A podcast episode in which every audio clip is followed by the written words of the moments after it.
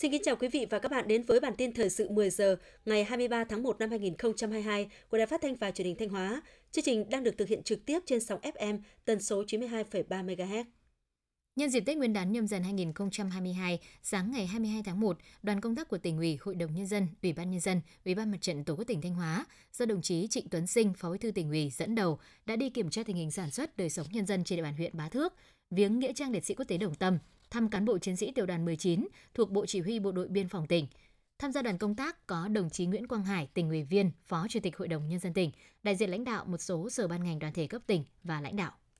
Làm việc với lãnh đạo chủ chốt huyện Ba Thước, đồng chí Phó Bí thư tỉnh ủy Trịnh Tuấn Sinh biểu dương và đánh giá cao những kết quả mà huyện đã đạt được trong năm 2021, đặc biệt là việc đoàn kết thống nhất trong lãnh đạo chỉ đạo, thực hiện nhiệm vụ phát triển kinh tế xã hội, đảm bảo quốc phòng an ninh, trật tự an toàn xã hội, xây dựng Đảng và hệ thống chính trị, phòng chống dịch COVID-19. Do vậy, dịch bệnh đã được kiểm soát, kinh tế xã hội có nhiều chuyển biến tích cực.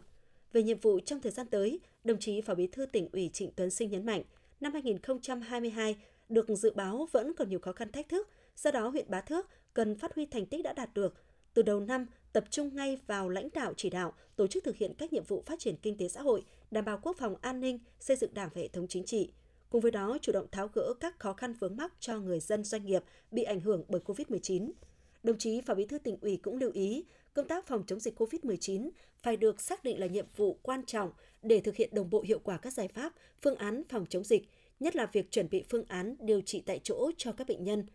Về công tác chuẩn bị đón Tết Nguyên đán nhâm dần 2022, đồng chí Phó Bí thư tỉnh ủy Trịnh Tuấn Sinh yêu cầu huyện ủy Ba Thước tiếp tục ra soát và thực hiện tốt việc chăm lo, đảm bảo an sinh xã hội cho người dân, tuyệt đối không để người dân nào bị thiếu đói trong dịp Tết, nhất là các hộ gia đình chính sách, hộ nghèo, hộ có lao động bị mất việc làm, bị ảnh hưởng bởi dịch COVID-19. Việc tổ chức cho nhân dân vui xuân đón Tết phải đảm bảo an toàn công tác phòng chống dịch.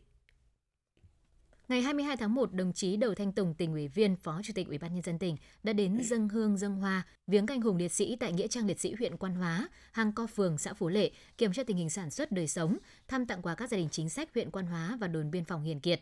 Cùng tham dự có đại diện lãnh đạo Sở Lao động Thương binh và Xã hội, Ban dân tộc tỉnh, Bộ Chỉ huy Bộ đội Biên phòng tỉnh và Văn phòng Ủy ban nhân dân tỉnh.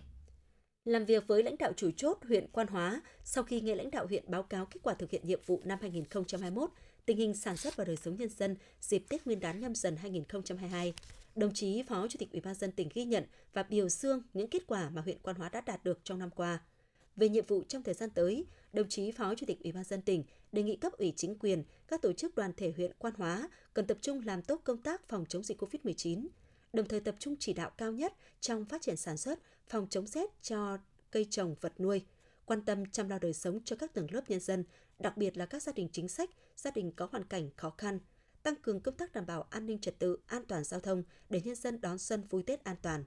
Đồng chí Phó Chủ tịch Ủy ban dân tỉnh chúc Đảng bộ chính quyền, quân và dân huyện Quan Hóa năm mới sức khỏe hạnh phúc, thi đua lao động sản xuất, đạt được nhiều thành tích trong quá trình phát triển, đoàn kết để thực hiện thắng lợi các nhiệm vụ và chỉ tiêu của năm 2022. Bản tin thời sự 10 giờ xin được chuyển sang một số thông tin trong nước đang chú ý. Nhân dịp Tết của tiền nhâm dần 2022, ngày 22 tháng 1, Chủ tịch Quốc hội Vương Đình Huệ đã thăm làm việc và chúc Tết tại tỉnh Bến Tre. Làm việc với Thường vụ tỉnh ủy Bến Tre, Chủ tịch Quốc hội Vương Đình Huệ đánh giá, năm 2021 với rất nhiều khó khăn dịch bệnh, nhưng Bến Tre đã có tăng trưởng dương, thu ngân sách vượt 20%, giải ngân đầu tư công đạt gần 93%, các chỉ số về cải cách hành chính đều đạt vị trí cao, an sinh phúc lợi xã hội được chăm lo, trật tự an toàn xã hội được giữ vững. Đáng chú ý, ngay từ đầu nhiệm kỳ này, tỉnh đã giữ vững được sự ổn định đoàn kết trong nội bộ và đang tích cực triển khai chỉ thị Ban Bí thư về chuẩn bị chu đáo Tết cho nhân dân. Thời gian tới, Chủ tịch Quốc hội lưu ý một số nội dung đáng chú ý, đó là tỉnh phải tiếp tục tạo ra phong trào đồng khởi mới, đồng lòng để đạt các mục tiêu giải pháp đề ra, tiếp tục nêu cao ý chí độc lập tự cường, khát vọng vươn lên, chăm lo tốt hơn nữa cho an sinh xã hội. Tối ngày 22 tháng 1, chương trình Xuân quê hương, cầu nối giữa đồng bào trong nước và kiều bào ta ở nước ngoài trên khắp thế giới đã diễn ra trước hơn 300 kiều bào đại diện cho 5,3 triệu người Việt Nam ở nước ngoài, Chủ tịch nước nhấn mạnh trong bão táp sóng cả của năm qua, dù chuyển động chậm hơn nhưng con tàu Việt Nam vẫn tự tin tiến lên với những thành tựu toàn diện, thể hiện nội lực tiềm năng và vị thế mới của đất nước. Trong khó khăn do đại dịch COVID-19 gây ra, nhưng cộng đồng nhiều nơi đã đoàn kết tương thân tương ái giúp đỡ nhau, thậm chí còn hỗ trợ nước sở tại và có nhiều đóng góp quý báu về cho đất nước, tô đẹp thêm hình ảnh của cộng đồng người Việt Nam. Chủ tịch nước Nguyễn Xuân Phúc nhấn mạnh, bước sang năm mới nhâm dần 2022, những chuyến bay vươn ra thế giới để đón bà con về thăm quê hương và khách quốc tế chính là sự khởi đầu tràn đầy tự tin và khát vọng của đất nước trong năm mới. Nhằm phục hồi ngành kinh tế xanh, Bộ Văn hóa Thể thao và Du lịch sẽ trình Thủ tướng Chính phủ kế hoạch mở cửa đón khách quốc tế bình thường vào dịp 30 tháng 4 năm nay. Về việc mở rộng cánh cửa đón du khách quốc tế, ông Phạm Văn Thủy, Phó Tổng cục trưởng Tổng cục Du lịch cho rằng, việc mở cửa thị trường quốc tế đón khách vào Việt Nam hiện nay thuận lợi ở các địa phương đã được tham gia giai đoạn thí điểm. Thời gian tới, Tổng cục Du lịch sẽ tham mưu Bộ Văn hóa Thể thao và Du lịch tăng cường quảng bá du lịch tới các thị trường khách quốc tế. Ông Thủy cũng đề nghị các địa phương doanh nghiệp chủ động chuẩn bị các điều kiện để mở cửa du lịch quốc tế, thống nhất các quy định từ trung ương tới địa phương và giữa các địa phương tạo điều kiện thuận lợi để phục hồi du lịch nội địa, mở cửa du lịch quốc tế.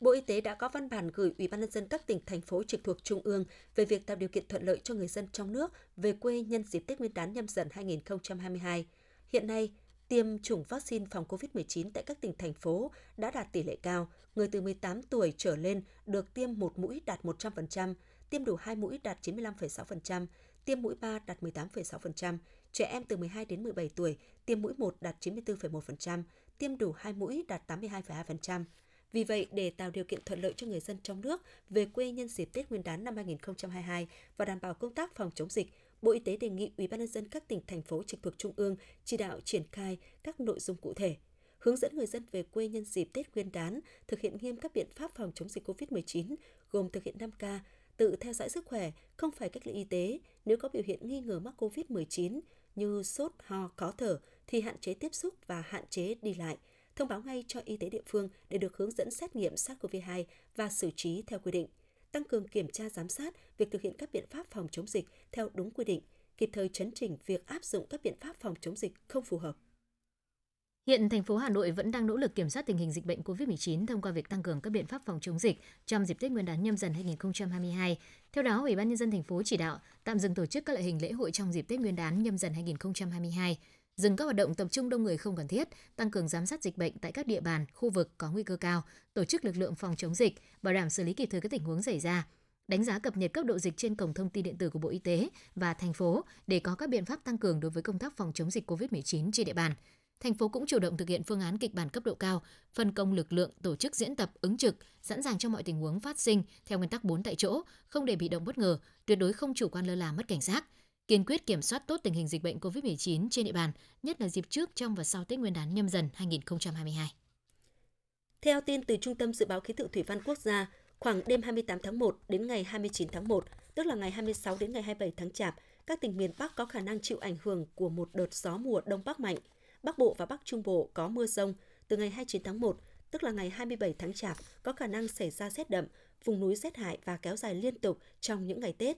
Nhằm chủ động ứng phó khắc phục hậu quả, giảm thiểu thiệt hại, đề phòng tình huống xảy ra rông lốc mưa đá trong dịp Tết nhâm dần 2022. Tương tự Tết canh tí 2020 và vùng áp thấp có khả năng vào Biển Đông – Văn phòng Thường trực Ban Chỉ đạo Quốc gia về phòng chống thiên tai đề nghị các tỉnh thành phố Bắc Bộ và Bắc Trung Bộ theo dõi chặt chẽ các bản tin cảnh báo dự báo thiên tai, hướng dẫn kịp thời, thường xuyên có các cấp chính quyền, nhân dân chủ động phòng chống rét đậm rét hại, băng giá có thể xảy ra trong những ngày tới. Cục Trẻ Em Bộ Lao động Thương binh và Xã hội cho biết, trung bình mỗi năm, Tổng đài Quốc gia Bảo vệ Trẻ Em, Tổng đài 111 tiếp nhận hơn 400.000 cuộc gọi khác nhau. Song năm 2021, số cuộc gọi tăng lên trong bối cảnh đại dịch COVID-19 bùng phát, giãn cách xã hội kéo dài – Tổng đài 111 là dịch vụ công được quy định trong luật trẻ em, hoạt động 24 trên 7, tất cả các ngày giờ tuần, có thể gọi đến bất kỳ lúc nào. Giai đoạn trung bình, Tổng đài 111 tiếp nhận 400.000 cuộc gọi một năm. Giai đoạn cuối năm 2020-2021, giãn cách xã hội và đại dịch COVID-19, nguy cơ bạo hành gia tăng, thì số cuộc gọi đến Tổng đài 111 đã tăng lên 500.000 cuộc gọi trên một năm.